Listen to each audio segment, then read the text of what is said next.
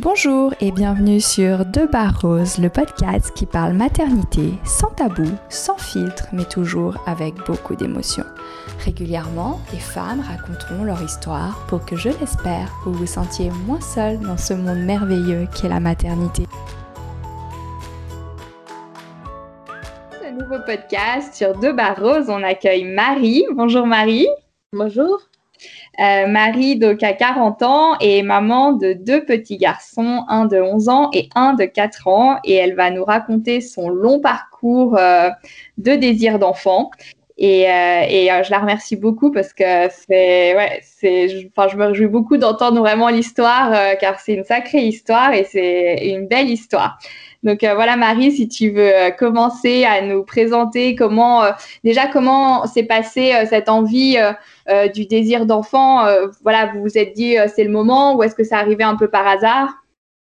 Bah, moi, c'est vrai que j'ai toujours, j'ai le souvenir depuis toute petite d'avoir voulu avoir des enfants. Donc, je me voyais bien maman, je me projetais déjà depuis toujours, quelque part.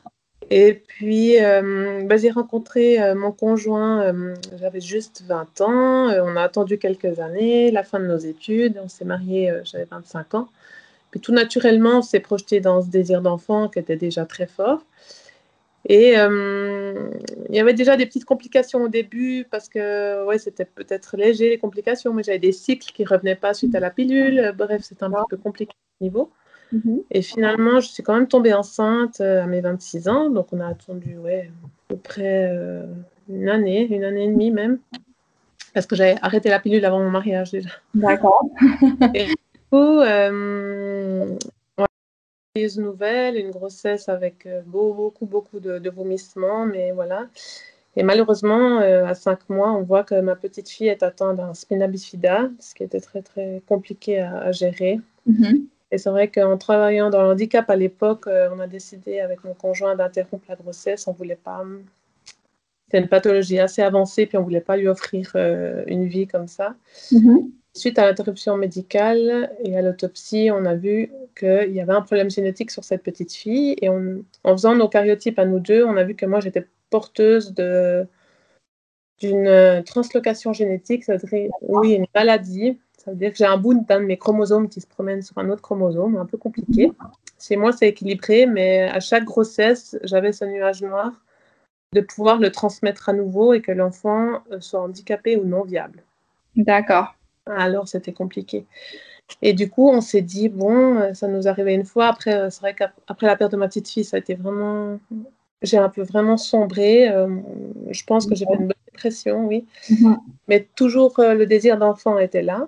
La culpabilité d'enfant, mais. L'interruption médicale de grossesse, tu as, pu être entourée ou c'était plutôt dur ou enfin le personnel a été à l'écoute? Alors, euh, c'est une mauvaise loterie, comme je dis. je pense qu'il y a des gens très adéquats. Et malheureusement, ce jour-là, on n'est pas forcément tombé sur les bonnes personnes. Donc, ça a été une interruption longue, difficile, euh, avec euh, peu d'humanité.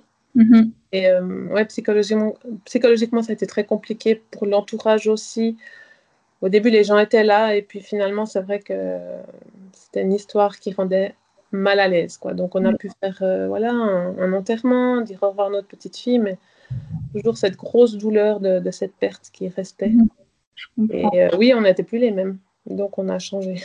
D'accord. Mais ce désir d'enfant était là, donc on s'est dit, ben, on réessaye. Euh, malheureusement, une deuxième petite fille a eu le même problème. Le temps de la choriosynthèse, la myosynthèse un peu plus précoce, le temps des mhm. résultats.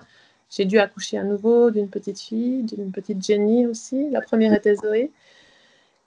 Et ça m'est arrivé euh, trois fois. Alors, euh, la troisième fois, encore une petite fille. Et c'est vrai que là, on s'est dit, on s'est quand même posé des questions. Euh, les, grossesses à l'aveugle, oui, je suis fertile, mais quelque part, à Et les médecins disaient toujours, mais vous avez un utérus de très bonne qualité, ça va marcher, mais ils ne se rendaient pas compte des conséquences sur le plan moral, surtout physique. Ah oui.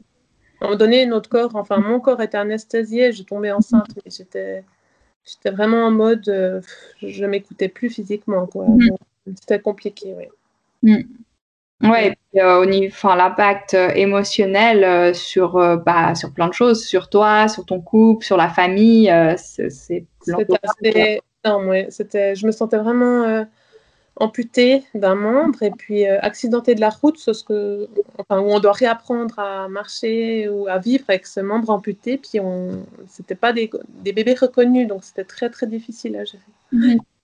Et du coup, euh, après j'ai eu encore deux fausses couches et euh, c'est vrai qu'avec mon mari, on, s'est vraiment dit à un moment donné, ben stop quoi, stop. Mhm dans quel but continuer si c'est pour les perdre Et euh, il y a toujours ce désir, ce désir qui revenait, euh, qui était bien là. Et je ne voulais pas avoir des regrets. On m'a proposé un dernier un peu traitement de la chance. C'était un dépistage préimplantatoire qui, à l'époque, n'était pas euh, accepté en Suisse légalement. Mm-hmm. Et on s'est rendu à l'étranger, à Barcelone. C'était en quelle année ça? C'était en 2009. 2009, ok. Et, donc, es parti à Barcelone. Voilà. Et on, a, on a de la peine hein, de, vivre autant de coups durs, euh, malheur sur malheur, on a de la peine hein, à se projeter positivement. Mais en même temps, je suis partie un petit peu en disant bon, ben, un peu le traitement de la dernière chance, j'ai pas d'attente, euh, je m'attends à rien. Et miraculeusement, je, le traitement a marché, donc je suis tombée enceinte. Et le traitement, il n'était pas trop lourd parce que ça reste un traitement de PMA au final. Oui. Se dire qu'on peut tomber enceinte en fait euh, assez facilement, mais qu'on est obligé de passer par là euh, pour d'autres raisons. Enfin. Oui, c'était ce qui était compliqué, surtout à l'étranger, c'est qu'on on perd nos, repères. Euh, mm part, on a dû cacher à nos employeurs. On a un médecin traitant qui était génial, qui nous a un peu couverts parce qu'on a dû rester deux semaines sur place. Et euh, le DPI, ce qu'il faut savoir, c'est qu'on m'a prélevé 18 euh, Mm-hmm. Et au fil de. À quelque part, on prélève le cariotype de chaque ovocyte. Mm-hmm. Et euh, au fil des traitements, beaucoup d'embryons meurent. Donc, euh, chaque jour, on, est, euh, ben, on attend. On attend le téléphone et on nous dit Ah, il y en a deux qui sont morts. Le lendemain, il y en a trois qui sont morts. Le surlendemain, c'était quatre. Et on attend, on attend. Mais j'ai l'impression que physiquement, j'ai pas pris de poids, j'ai aucun symptôme. C'est comme si mon corps était anesthésié, puis j'étais beaucoup dans le, dans le mental, au fait. Donc, m'écoutais pas. Tout ce qui est piqûres, hormones, tout ça, c'est comme si j'étais quelque part, quand j'y pense maintenant, ça fait peur que j'étais assez anesthésiée physiquement. Quoi. Mm En fait, tu en mode pilote automatique. Quoi. Ah, complètement. Mhm. devait être fait. quoi.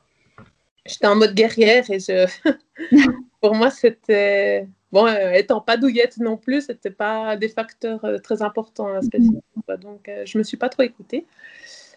Mais ouais, le plan moral, par contre, ça a été compliqué parce que c'est vrai que sur place, d'espoir. On est là au bout de dix jours en disant ouais mais bon ils meurent tous et puis qui va rester à la fin? Et tout d'un coup, euh, le jour avant de reprendre l'avion, on nous dit ben oui vous avez deux embryons. Ok. Et euh, on va vous implanter ces deux embryons. Donc là il y a un gros relâchement. Euh, parce que du coup, si j'ose juste t'arrêter, parce que, enfin, je connais un petit peu la, PMA en étant passée moi-même. Euh, en fait, ils ont, ils ont fait la ponction sur place au début des deux semaines, si je comprends bien. Oui. Ensuite, ils t'ont laissé sous traitement pour maintenir l'endomètre, parce que du coup, deux semaines, c'est énorme entre le moment de, euh, de, de, la ponction et le moment où ils te le transfèrent, tu vois. Euh, franchement, non, on m'a donné Maintenant, avec le recul, je me dis que c'était pas raisonnable, mais peut-être que j'étais hyper fertile, mais on m'a pas donné de traitement entre. Non. Ok. C'est bizarre, en fait. Après, bon, je ne connais pas du tout, mais pour moi, ouais, ça me semble pas possible parce qu'au final, euh, au bout de deux semaines, les règles sont censées revenir. C'est comme un cycle un peu normal, tu vois. Alors, euh, ils avaient des médications un peu particulières, pas comme en Suisse. Hein, et j'ai eu une ou deux injections. Oui, attends, j'ai eu une ou deux injections euh, après le traitement, mais c'était n'était pas tous les jours. C'était particulier. C'était au début. C'était de la progestérone, je sais pas. Oui, mais mais bon, ça fait aussi 11 ans, mais j'ai pas souvenir d'avoir pris euh, par euh, oral médicament, non. C'était assez particulier. donc, euh, donc, tu as fait le transfert juste avant de prendre l'avion, c'est ça? Ok. c'était assez, c'était assez fort comme moment, parce que c'est vrai que j'ai toujours ce souvenir du, du, médecin avec le masque qui me dit, qui me montre mes deux embryons sur une photo et qui me mhm. dit celui-là, il est bon. et ils ont mis les deux? Alors, ils ont implanté les deux et, et j'avais pas d'autres embryons parce que euh, sur les 18 euh, ovocytes, il n'y a que ces deux qui, qui n'étaient pas. donc, euh, et les autres étaient morts.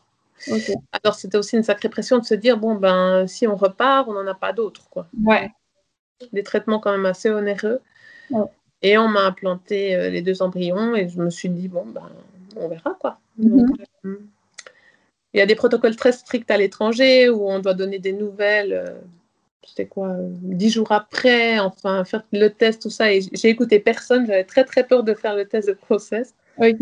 Donc euh, j'ai attendu, j'ai pas été une bonne élève, j'ai attendu, j'ai attendu, et puis euh, un jour euh, j'ai commencé à avoir des symptômes et, je me suis dit bon ben il faut quand même que je prenne rendez-vous et j'ai vraiment attendu dans l'activité cardiaque. Ah ouais. pour aller voir le médecin. Oui. J'avais peur du négatif et à quelque part ben c'est assez magique de voir ce, ce petit cœur battre. Bah ouais, je pense. Mais en même temps, euh, la peur m'a pas quittée pendant toute ma grossesse. Quoi. Les traumas font que mhm. j'ai vraiment une grossesse difficile moralement. Oui. Bon, ça, euh, je crois que malheureusement, toutes, quand on a vécu des deuils périnatales ou enfin périnataux ou des, des, des, des PMA, euh, c'est vrai que c'est la grossesse, elle est très très difficile parce que voilà, on n'arrive pas à se projeter quoi. Oui, complètement. Et c'est vrai que euh, cette grosse culpabilité que, que je portais, parce que l'entourage veut bien faire, mais on me disait, mais arrête d'angoisser, le bébé va être angoissé. Et, franchement, à ce moment-là, j'aurais dû m'isoler parce que j'ai vraiment entendu du tout et à quelque part n'importe quoi. Mais des gens, c'est toujours bienveillant, mais c'est. Mais ça fait culpabiliser. des couches, ouais. Et puis en plus, euh, ce, bébé, au final, euh, n'était pas du tout le premier de sa fratrie. Euh, il, avait, il avait plein de sœurs ou de frères derrière. Et, et ça aussi, dans son développement, j'ai envie de dire, émotionnel, ça, voilà, il a quelque chose à apporter quelque part et à vivre là-dedans, en fait. Mais bien sûr, c'était ouais, c'était assez contradictoire les sentiments que je ressentais. Mm-hmm. J'étais tellement heureuse quand j'ai su que c'était un garçon, parce que pendant le DPI, forcément, ils m'ont pas dit, mais euh, ça a été très fort quoi, de me dire, euh, c'est comme si le mauvais sort s'arrêtait.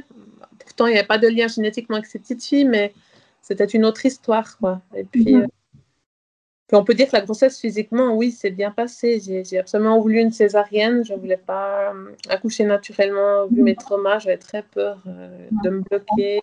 Mhm. finalement, j'ai fait le, le, bon choix. Ça s'est très bien passé. Et, et j'ai eu vraiment un bébé euh, en or qui, malgré toutes mes angoisses, qui ne pleurait quasi pas, qui mangeait, dormait. Euh.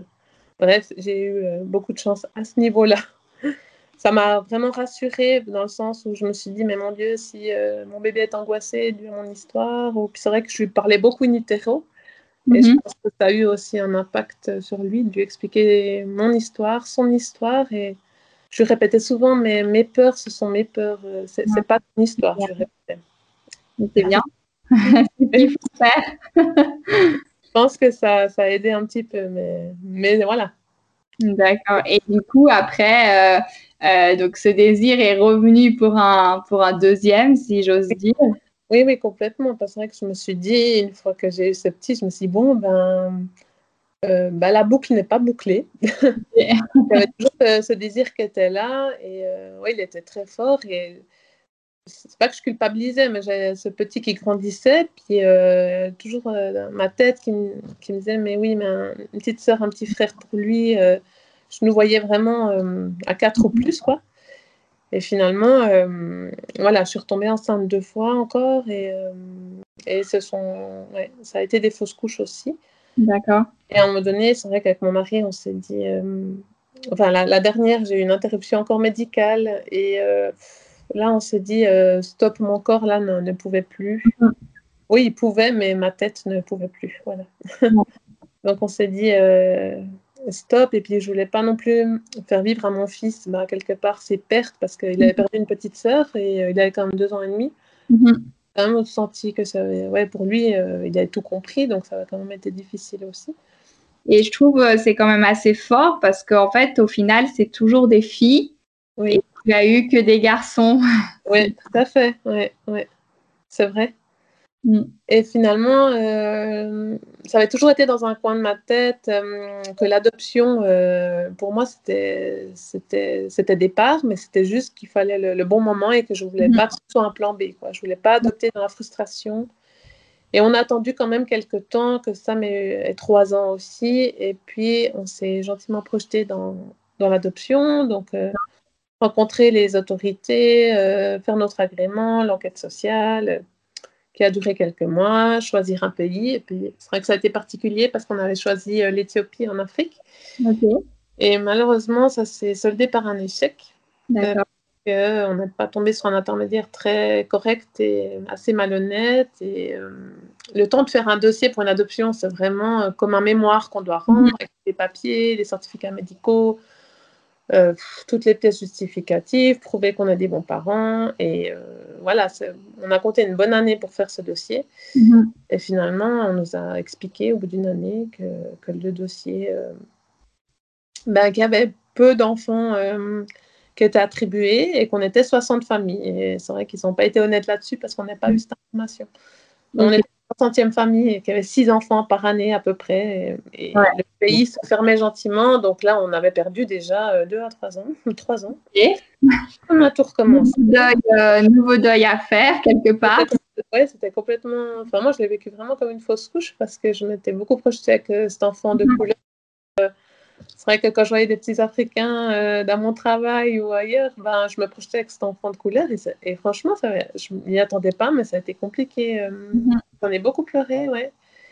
Et euh, voilà, de, ça fait aussi, c'est aussi particulier de dire bon bah maintenant on switch et on passe à un autre pays quoi. Ouais, c'est un peu, mm marché quelque part. Enfin, c'est pas le but, hein, mais. non, mais c'est un peu une réalité, ouais. Donc on a attendu quelques mois et refaire confiance en d'autres intermédiaires, ça a été aussi difficile. Euh, on, a été sur la Thaïlande, qui était notre second choix, mais on, hésitait entre les deux pays, donc à quelque part, c'était pas forcément un second choix. C'était. Je sais pas pourquoi on a pris l'Éthiopie, mais la Thaïlande, ouais, encore, ce sera à refaire, on, ira en Thaïlande. Du coup, ça s'est très bien passé, l'intermédiaire très correct, très honnête. Et on a pu, au bout de ouais, une année aussi, le temps de tout faire, euh, déposer notre dossier. Et là, on savait qu'il était bien au chaud, bien arrivé à l'orphelinat qu'on avait choisi et qu'on devait mhm. attendre. Donc, on a attendu euh, trois ans. Donc, en, tout, six ans, quoi. Voilà. Ouais, mais trois ans, il est, pendant trois ans, il était à l'orphelinat. Alors, pendant trois ans, oui. Alors, notre fils, ce qui est particulier, c'est qu'on a su qu'il arrivait à une semaine de vie à l'orphelinat et qu'on était déjà inscrit. Mais le temps des démarches est tellement, tellement long qu'on nous a appris trois ans. Voilà. Mais c'est dur de se dire que pendant trois ans, il a été là-bas et, et qu'en fait, il aurait pu déjà bénéficier de tellement d'amour et d'un foyer. Euh. Ben, complètement, mais après, c'est vrai qu'on a tellement vécu euh, des choses difficiles qu'à un moment donné, on relativise en disant bon, ben, il y a tellement des échecs, on n'en parle pas beaucoup, mais il y a beaucoup d'échecs dans les démarches d'adoption et on s'est dit ben, nous, on a cette chance d'avoir un petit garçon on n'a pas été trop, trop exigeant, mais ce qui était rigolo, c'est qu'on nous demandait si on voulait une fille, un garçon au départ. Mhm. Ça aussi, c'est particulier de dire. Et honnêtement, on a dit au début euh, une fille, et entre guillemets, mais très ouverte aussi, euh, si c'est un garçon. Et euh, c'est vrai que je me suis beaucoup projetée avec cette petite fille thaïlandaise et mhm. j'avais toujours peur de me dire, mais si c'est un garçon, j'espère bien réagir parce que c'est comme si une... bah, toutes ces petites filles aussi que j'avais perdues, il n'y avait pas de parallèle, mais je me disais, mais avoir une fille, ça serait chouette quand même. bah oui. Et euh, un soir, c'était très particulier. Au bout de ces trois ans, ben, je repassais, je m'en rappellerai toujours. Et, euh, et tout d'un coup, euh, mon mari m'appelle et il me dit, par message, parce qu'il était en. Il a un, poste à responsabilité et il avait reçu un message, un mail en disant qu'on nous attribuait un petit garçon. Et tout d'un coup, je reçois ça sur mon attel. Très, très particulier. Et euh, ouais, le choc. Et puis, euh, mon cerveau a très, très vite switché. Euh, c'est un, garçon, un petit garçon, c'est génial. Quoi. Donc, j'étais hyper rassurée de me dire Mon Dieu, il n'y a pas de frustration que ce soit, que ce soit pas une petite fille. D'accord, trop bien. Et du coup, vous êtes parti rapidement en Thaïlande le chercher? Malheureusement, non. c'est encore un parcours du combattant parce que le, bah, ça aussi, c'était particulier ben, le, soir même euh, d'ouvrir le dossier, de savoir que quand tu vas ouvrir euh, par mail ton dossier, tu vas avoir la photo de ton enfant et, et toute son histoire. Et à quelque part, euh, ouais, c'est, franchement, c'est un gros trac. Quoi. Mhm. donc, forcément, on a eu un coup de cœur pour ce petit garçon. Et voilà, le temps de dire oui, d'envoyer nos derniers papiers. la Thaïlande, l'orphelinat était prêt. Mais l'administration, non, parce que c'est très long. c'est une autorité centrale à Bangkok qui gère tous les dossiers d'adoption pour tout le pays.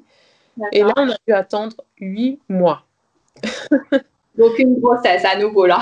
et ouais, une longue grossesse. Et franchement, très, très difficile à vivre. J'ai j'ai revécu mes symptômes de grossesse dès le lendemain de la nouvelle avec euh, des nausées à répétition. J'ai perdu 10 kilos, quasi.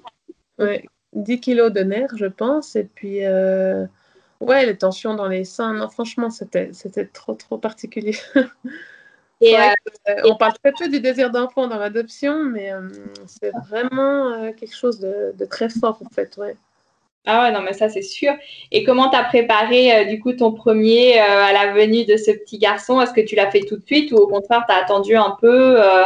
Alors, le, premier, c'était assez. bah, quelque part, il a vécu un petit peu avec ce projet parce qu'il est trois ans quand on a commencé. Donc, on, lui a un petit peu expliqué que on voulait aller, voilà, aller dans un pays, adopter un enfant.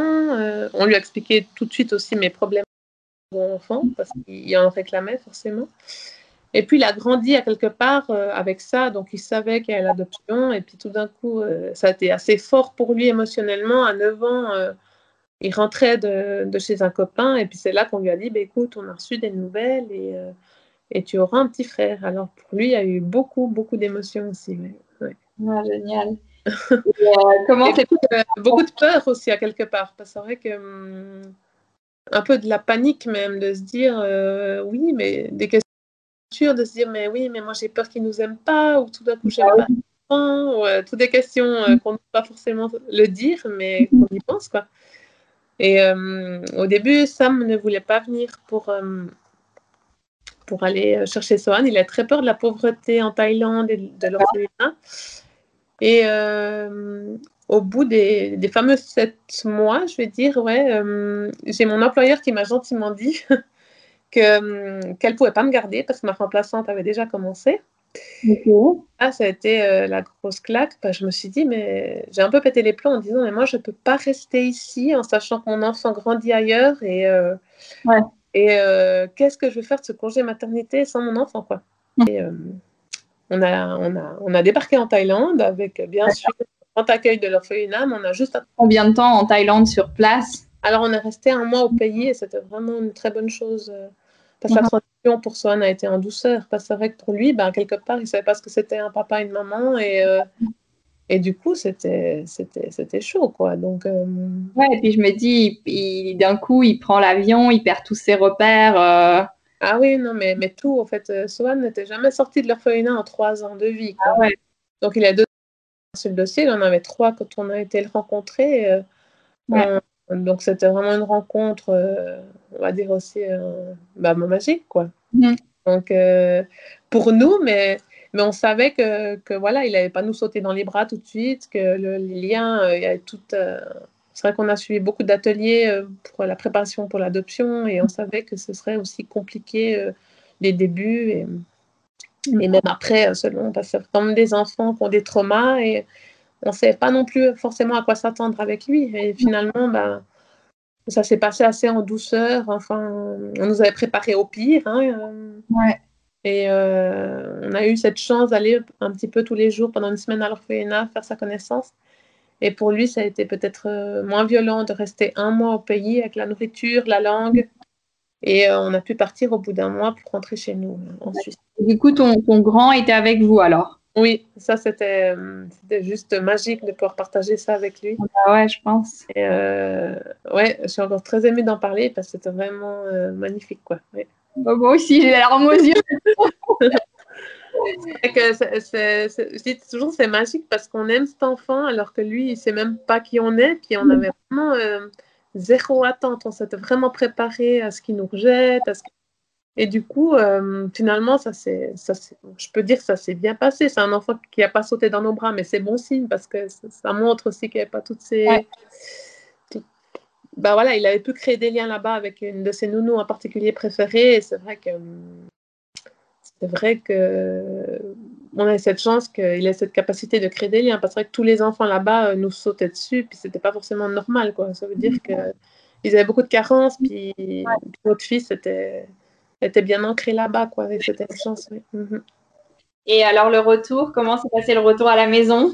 Ah bah, le retour, c'était, ça a été une année très, très chargée en émotions parce que Sohan, il avait tout à découvrir. Il connaissait pas les magasins, il connaissait pas la voiture, les routes, euh, le miroir, euh, rester euh, sous l'eau chaude longtemps, choisir un, simple pull dans un magasin, tout était à, tout était découverte, quoi. Et ça, pour nous, ça a été vraiment magique parce que c'est pas qu'on était blasés, mais pour nous, euh, tout est normal, quoi. Mhm. Et lui, on le voyait découvrir avec des yeux euh, énormes tout ce qu'il avait à découvrir, et c'était vraiment euh, magique, quoi. Mhm. C'était vraiment magique, Après, c'est vrai que j'ai toujours une pensée pour sa maman biologique parce qu'on sait son histoire et puis on a eu la chance d'avoir une photo de la Thaïlande d'elle à, la naissance de Sohan et c'est vrai que pour moi, cette maman, bah, j'y pense tous les jours et j'ai une photo d'elle dans sa chambre à lui et il grandit avec ça aussi en disant voilà, on n'en parle pas tous les jours, mais hum, qu'il a mhm. une maman Thaïlande. Quoi. ouais, je suis toujours touchée parce que c'est vrai que pour moi, ça, elle fera toujours partie de sa vie et de la nôtre quelque part. Bah oui, c'est aussi un. Enfin, c'est des parcours hyper durs, je pense, pour la personne qui, qui donne son enfant à l'adoption. Et en même temps, c'est un merveilleux cadeau pour des parents euh, qui, qui, ont, qui viennent adopter l'enfant, en fait. Oui, tout à fait. Mais c'est vrai que j'ai jamais, j'ai jamais eu de doute sur les, les sentiments qu'on pourrait donner à son enfant adopté. c'est vrai que ça m'a encore plus conforté euh, de comment on vit actuellement. Puis dès le début, euh, c'est comme si j'avais donné la vie, alors que pas du tout. Mais effectivement, pour mon fils aîné et le, petit, euh, je vois pas de différence. On m'a dit, tu verras. Certains m'avaient dit, toujours en bienveillance, tu verras, c'est différent. Et franchement, moi, je, des fois, j'oublie que je n'ai pas accouché de lui. Quoi. Pour moi, euh, la couleur de peau, oui, est différente, mais, mais les sentiments sont, sont, exactement les mêmes. Quoi. Et puis, enfin, moi, je trouve beau justement de lui, lui, parler de son histoire et de pas en faire un tabou ou un secret de famille. Euh, je pense que pour lui, c'est juste euh, le plus beau cadeau qu'on peut lui faire au final. Complètement. Puis c'est vrai que je lui ai, je lui ai aussi créé des livres pour, mm-hmm. J'ai créé un livre euh, avant l'adoption pour euh, expliquer toute notre, euh, notre attente et notre désir d'enfant avec lui. Mhm. Puis le livre aussi du voyage, de notre rencontre. Et puis, c'est très important de grandir avec ça. Ouais, c'est très, très important. Wow. De construire. C'est vrai que nous, on est très ouverts plus tard, s'il le souhaite, à retourner en Thaïlande, retrouver sa maman. Mm. On sait où elle habite. On a quand même des traces. Et pour moi, ça, c'est super précieux. Quoi. Mhm. Mm. Et à jour d'aujourd'hui, euh, comment ça se passe? Ben, on peut dire que ça se passe bien. Alors euh, oui, il y a eu des, euh, des pics au niveau des émotions. C'est clair que au début, Sohan s'est beaucoup adapté. On trouvait presque que c'était trop magique. Ça veut dire qu'il il s'adaptait. Il n'y avait pas de colère, il n'y avait pas voilà, il, souriait tout le temps. Puis, on nous avait préparé. Hein. La, la suradaptation, c'était pas forcément normal. Mais on s'est dit au début, c'est une chance, parce que ça veut dire qu'il prenait plaisir quand même à découvrir, à, nous découvrir, à découvrir la, voilà, son lieu de vie, et puis ça se passait bien. Puis au, fil des mois, il a commencé aussi à créer ses liens avec nous, à nous appeler papa, maman tout de suite, hein. et euh, à prendre confiance aussi, à voir qu'on n'allait pas le laisser, parce que ce trauma d'abandon, il restera toute sa vie, il hein, ne faut pas se cacher. Et euh, on voyait qu'il prenait gentiment confiance en nous et les, et les crises et les pleurs et les caprices et tout ce qu'on nous avait dit, tout ça est arrivé et à quelque part c'était bon signe. Donc euh, heureusement qu'on a eu euh, tous ces cours pour se préparer. Que c'est vrai que ça nous a permis de, pouvoir réagir de manière adéquate. Après moi, voilà, je travaille aussi dans la petite enfance, donc c'est un peu mon métier, donc je savais aussi comment un peu réagir. Et puis, euh, beaucoup de jalousie envers son grand frère. Euh, je m'attendais un petit peu à l'inverse, mais non.